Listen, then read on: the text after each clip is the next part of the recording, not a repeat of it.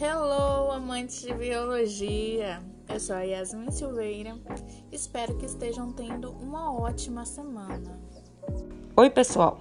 Eu sou Ana Vitória. Como vocês estão? Espero que bem. Hoje iremos falar sobre um assunto bastante interessante que envolve magnetismo e animais. Hoje falaremos sobre orientação magnética de animais. E teremos convidados muito especiais que tiraram todas as nossas dúvidas sobre o assunto formado em física pelo Instituto de Tecnologia de Califórnia, Dr. Gabriel Vieira. Olá a todos, é uma honra estar aqui hoje. Formada em Educação Ambiental pela Keynes University Belfast, doutora Vanessa Gonçalves de Almeida. Oi, pessoal! Formada em Ciências Ambientais pelo Imperial College London, doutora Regina Alzira Lacerda. Olá, pessoal. Então vamos lá. Doutor Gabriel Vieira, como você está? Muito bem, é, obrigado pelo convite, inclusive. Então, gostaria que me respondesse a seguinte pergunta: O que são campos magnéticos e qual sua influência sobre os seres vivos? Bom, então, primeiramente, o que, que vai estar sendo o campo magnético, né? É, para mim que contextualizar a gente aqui, ele é a concentração de magnetismo que vai estar sendo criada em torno de uma carga magnética num espaço determinado, né? É, a gente pode meio que definir como um ímã que cria o campo magnético. É, do mesmo jeito que a carga elétrica e a massa que respectivamente vão estar criando esses campos elétricos e gravitacionais. Agora já voltando mais para o campo magnético da Terra, é, ele vai estar sendo o que possibilita a existência das bússolas, né? porque elas são utilizadas para localização no espaço. E graças a isso, é, eventos como as grandes navegações foram possíveis de acontecer, né?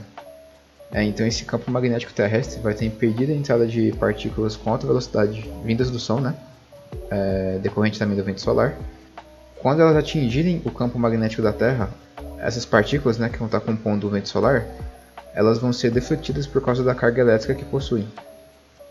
É, porque se elas atingissem a superfície da Terra, elas danificariam diversas coisas, como é, nossos meios de comunicação, ondas de rádio, TV, internet, etc. Esses campos magnéticos eles são gerados diariamente é, em praticamente todo lugar que exista um ímã ou um fio conduzindo a eletricidade. Né?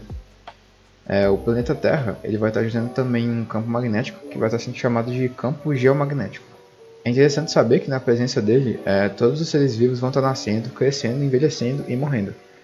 Então meio que é muito difícil acreditar que, que os seres vivos sejam sensíveis a diferentes fatores, tipo a luz, a gravidade, a pressão e a eletricidade, e não sejam sensíveis também aos campos magnéticos, né? Tanto que ao longo do século passado, as pesquisas de comportamento tiveram resultados que mostravam que os animais são é, sensíveis de fato aos campos magnéticos. Uh, além disso, eles vão estar tá podendo usar essa informação do campo geomagnético é, nas suas migrações, né? Que são tanto extensas quanto de curto trânsito. É, isso porque eles vão estar tá usando ela para se orientar na exploração de suas vizinhanças. Muito interessante. Então, alguns animais têm tipo uma bússola, que também é conhecida como magnetorrecepção. O que seria isso, doutora Vanessa Gonçalves? E quais as duas hipóteses sobre isso? Ela é a capacidade de sentir a direção e a força do campo magnético terrestre. É um mecanismo fundamental para as migrações e grande deslocamento dos animais. Um exemplo prático disso são as tartarugas, que elas só conseguem voltar sempre à praia devido a isso. Em relação às hipóteses, a primeira é que existe um tipo especial de proteína que permite a certos animais a regular um tipo de relógio biológico e também de detectar campos magnéticos, percebendo assim a sua direção, altitude e localização. Já a segunda hipótese é que existam fotopigmentos em seus olhos, que são os criptocromos, que são capazes de detectar quimicamente o campo magnético e também de fornecer um estímulo visual que o animal utiliza como bússola. Assim, ele pode ver o campo magnético como padrão, uma série de cores que mudam de acordo com a sua direção que ele olha. Nossa, esse assunto está me gerando grandes dúvidas, mas vamos lá. Ok. Cientistas europeus descobriram que a molécula responsável pela magnetorrecepção também pode ser encontrada nos olhos dos cachorros e de alguns primatas, sugerindo que eles são capazes de ver campos magnéticos. E existe uma proteína muito especial responsável por ajustar o, relógio cronológico dos animais. Que proteína é essa? Nos fale um pouco sobre ela, doutora Regina Alzira. Existe sim. Essa proteína é o criptocromos. Ele permite a alguns animais a regulação do seu relógio biológico no ritmo circadiano e pode também detectar campos magnéticos ao perceber uma direção, altitude e localização. Acharam essas moléculas em cones sensíveis à cor azul de carnívoros, como cachorro, lobo, urso, raposa. Entre os primatas, foi descoberta a presença do criptocromo 1 em orangotangos, macacos e macacos anomólogos. Então, continuando com a doutora Regina, eu tenho uma última pergunta para você. Alguns estudos mostram que as vacas são sensíveis ao campo magnético fazendo com que elas alinhem seus corpos para o norte e para o sul. Por que desse acontecimento?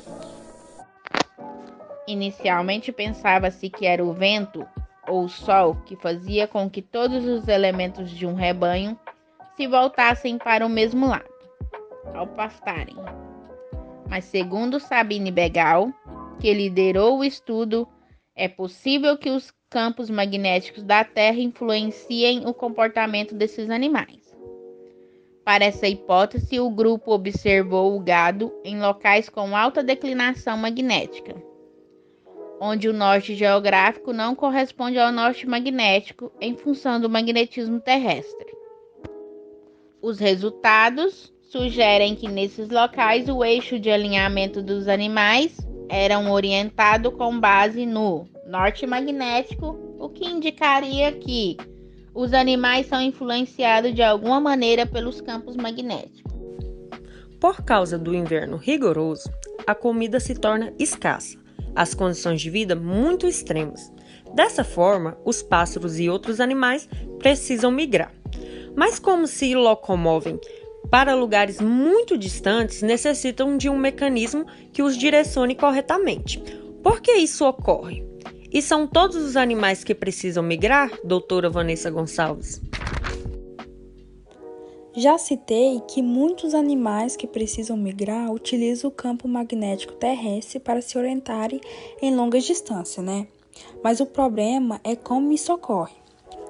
Assim, alguns pesquisadores procuraram explicar como as tartarugas cabeçudas se orientam quando nadam.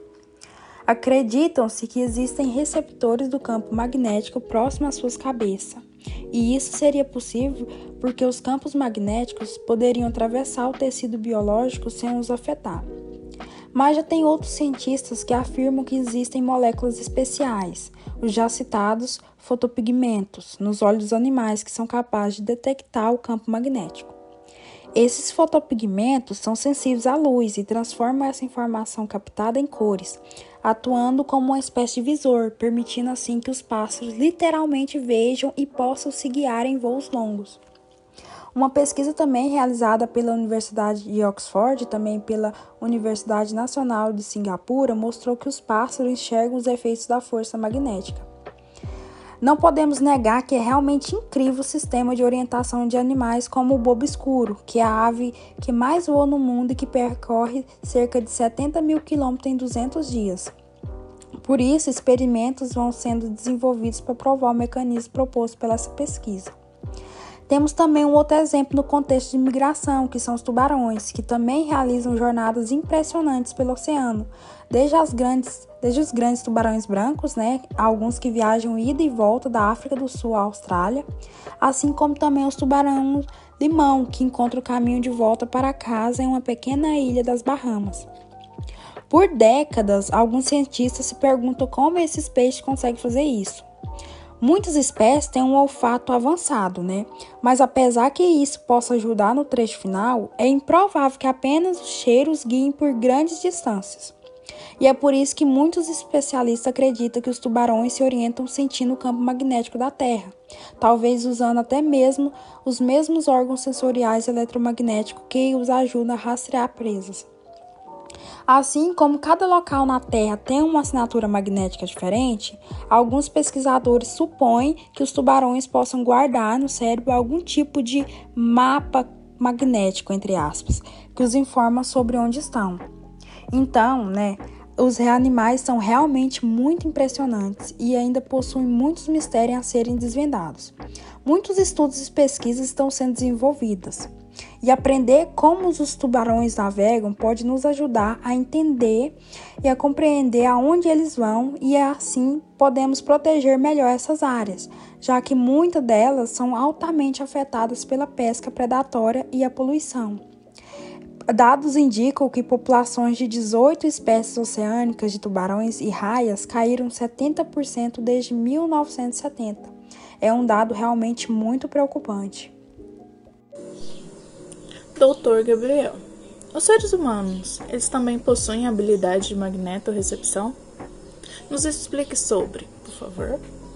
Recentemente teve um estudo feito nos Estados Unidos, que foi publicado na versão online da revista Neuro, que revelou algumas coisas sobre esse assunto, né? É, foi mostrado pra gente que mudanças no campo magnético ao redor de um indivíduo, né, de um ser humano, pode sim estar tá diminuindo ou até mesmo suprimindo a geração das ondas alfa, que são produzidas pelo cérebro, né? é, geralmente naqueles momentos de relaxamento. E essa é a primeira vez que um experimento desse tipo vai estar revelando é, alguma relação entre o magnetismo e o funcionamento do cérebro humano. Para quem não sabe, né, as ondas alfa são aquelas que durante o estado de relaxamento uh, são produzidas pelo cérebro, facilmente detectadas, né, inclusive, por instrumentos sensíveis. É, a frequência dessas ondas alfa são de 8 a 13 Hz. Então, como que foi o procedimento, né?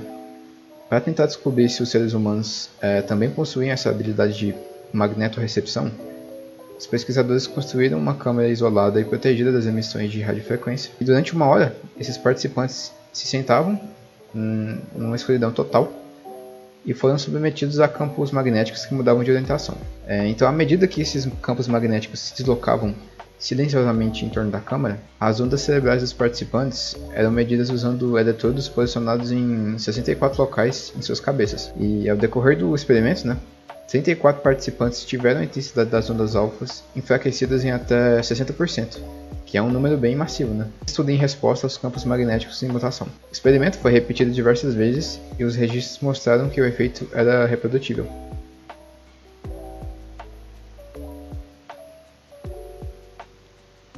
Os participantes que experimentaram as mudanças não tiveram qualquer consciência da detecção, o que parece ser um efeito completamente inconsciente, nunca chegando ao nível de uma interrupção consciente. Essa não percepção do efeito levou os pesquisadores a sugerir que pode ser algo vestigial, ainda resquício de uma antiga habilidade de navegar usando pistas magnéticas locais. Bom, naturalmente, nem todos os humanos vão ter essa capacidade e também não tem evidências suficientes que alguns poucos consigam usá-la de alguma maneira, é exemplo de alguns animais que a gente citou anteriormente no podcast, né?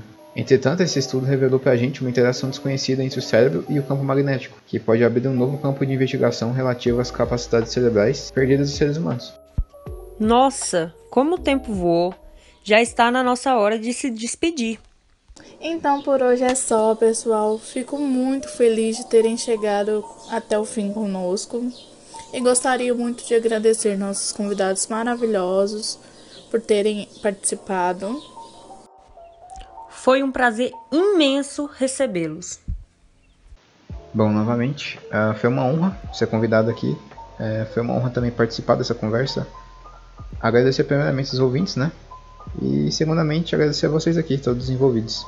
Uh, muito obrigado. Foi uma conversa muito proveitosa.